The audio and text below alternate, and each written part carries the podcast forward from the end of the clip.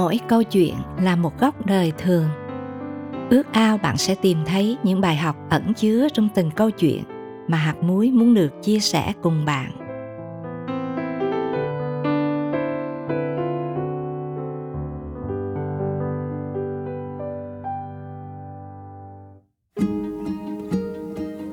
Thân mời quý thính giả cùng lắng nghe lời làm chứng của một phụ nữ, người đã tìm thấy hy vọng giữa tuyệt vọng.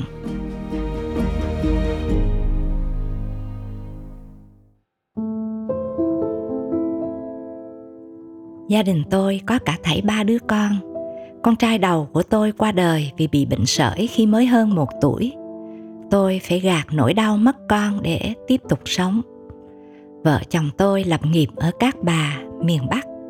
Vào năm 1991, chúng tôi mượn vốn để làm ăn và chồng tôi quyết định đi buôn xa một chuyến. Tôi không ngờ đó lại là chuyến đi cuối cùng của anh. Chiếc tàu của hợp tác xã chở 29 người, tất cả đều bị chết chìm trong cơn bão của tháng 11 năm ấy. Tôi bị mất đi người chồng thân yêu, lẫn toàn bộ tài sản và số tiền vay mượn. Hai đứa con nhỏ của tôi lúc ấy, một đứa lên 6 và một đứa lên 3.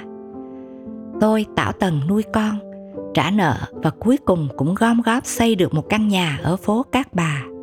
Những tưởng ba mẹ con có thể sống hạnh phúc khi tôi nỗ lực vừa làm bố vừa làm mẹ.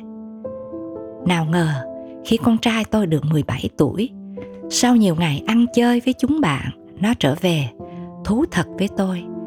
Mẹ ơi, con đã bị nghiện ma túy và nhiễm HIV rồi. Xin mẹ hãy cứu con, con sợ chết lắm.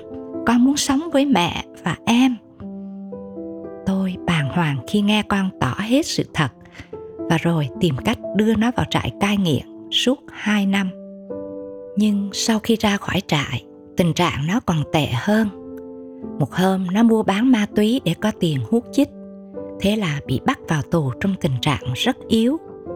Một mình tôi đơn độc chạy từ nhà tù đến bệnh viện. Cho đến lúc kinh tế gia đình túng quẫn, kiệt quệ, còn thân thể tôi thì sơ sát bị tuyệt vọng. Và đó cũng là lúc con trai tôi tàn sức giữa tuổi 21 và bước vào cõi chết. Bây giờ tôi chỉ còn lại trơ trọi một đứa con gái, vậy mà cái khổ vẫn đeo đuổi tôi.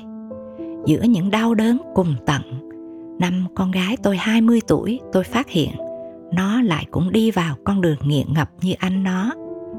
Thật ra sau này con tôi mới thú nhận rằng nó bắt đầu dính vào ma túy từ khi anh trai nó còn sống mà tôi không hề biết trong một đêm mưa gió bão bùng thế mà tiếng kêu khóc thảm thương của con gái tôi như còn lớn hơn tiếng mưa bão.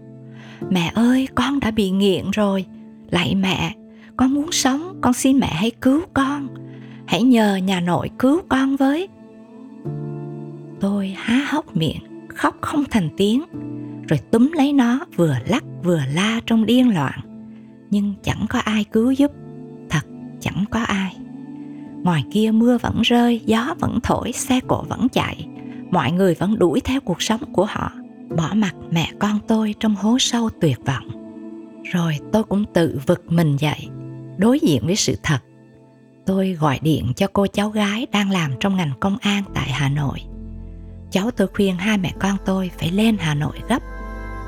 Thế là tôi khăn gói dắt con gái đi cai nghiện. Ở trại số 2 Ba Vì, Sơn Tây. Con tôi ở đó hơn một năm. Tháng nào tôi cũng từ các bà lên Sơn Tây để thăm con. Cứ thế lê bước phó mặt cho cuộc đời.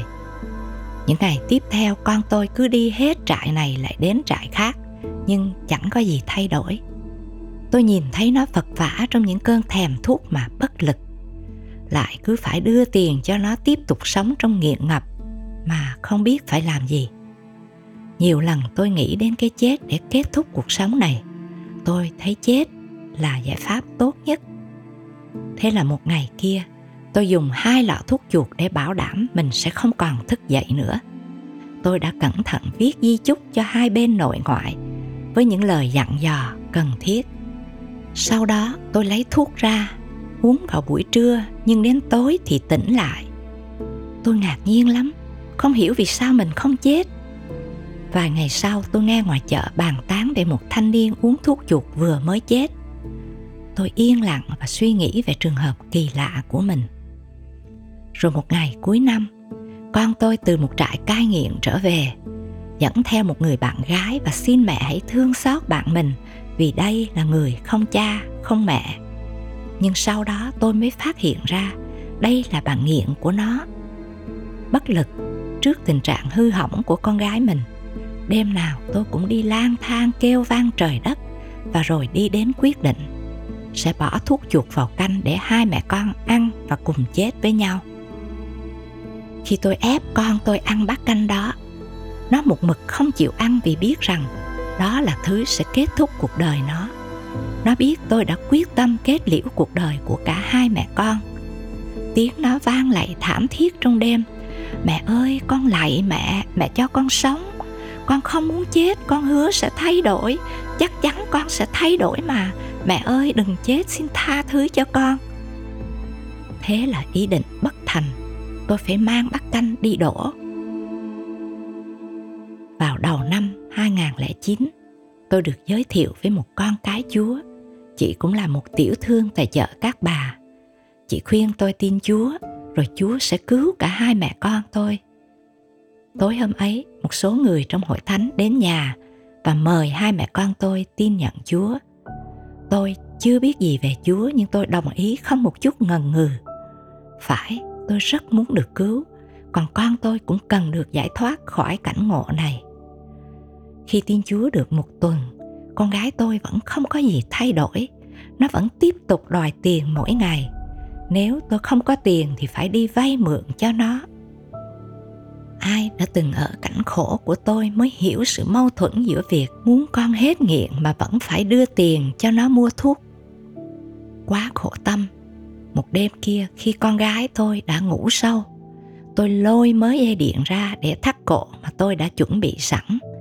Nhưng khi tôi vừa trầm dây vào cổ, thì con gái tôi chạy xuống, ôm chầm lấy tôi vừa khóc vừa hứa hẹn vang nài.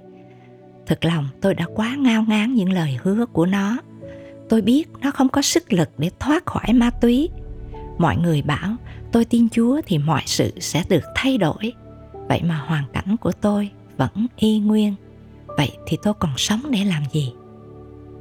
Nhưng chúa đã thương xót và nghe lời của tôi từ những ngày tôi chưa biết ngài. Một buổi sáng, con gái ôm lấy thân xác khô cạn của tôi và nói, mẹ hãy cho con đi trung tâm cai nghiện của hội thánh đi mẹ con hứa sẽ ở đó cho đến khi khỏe hoàn toàn mới về. Mẹ, hãy tin con. Tôi tiễn con ra đi trong nước mắt của vui mừng lẫn nghi ngờ. Đó là trung tâm cai nghiện của một đầy tớ chúa ở quận 8 thành phố Hồ Chí Minh. Ngày nào con tôi cũng gọi điện về thăm mẹ, giọng nói tươi tỉnh của nó làm tôi vui mừng. Chỉ mới sau hơn một tháng mà con tôi từ 38 lên 47 kg nó kể ngày nào nó cũng được học lời Chúa với các anh chị em trong trung tâm. Tôi hỏi con, con kể mẹ nghe đi, điều gì làm con vui nhất? Con tôi nói, có hai điều vui nhất mẹ ạ. À. Thứ nhất là con không bao giờ tin rằng con được hết nghiện. Thế mà bây giờ Chúa cho con được sống như người bình thường, con mừng lắm. Rồi điều thứ hai là con có mẹ. Mẹ vui nha mẹ khi trở về con sẽ là một người khác. Tôi ngập ngừng hỏi con, nếu bây giờ con trở về với mẹ ngay, thì con nghĩ là con vẫn sẽ tốt chứ? Con tôi yên lặng một lát rồi trả lời, chưa đâu mẹ, con chưa đủ lời chúa để đứng vững trước những cám dỗ. Con cần thêm thời gian. Hơn nữa con sợ lắm vùng đất các bà.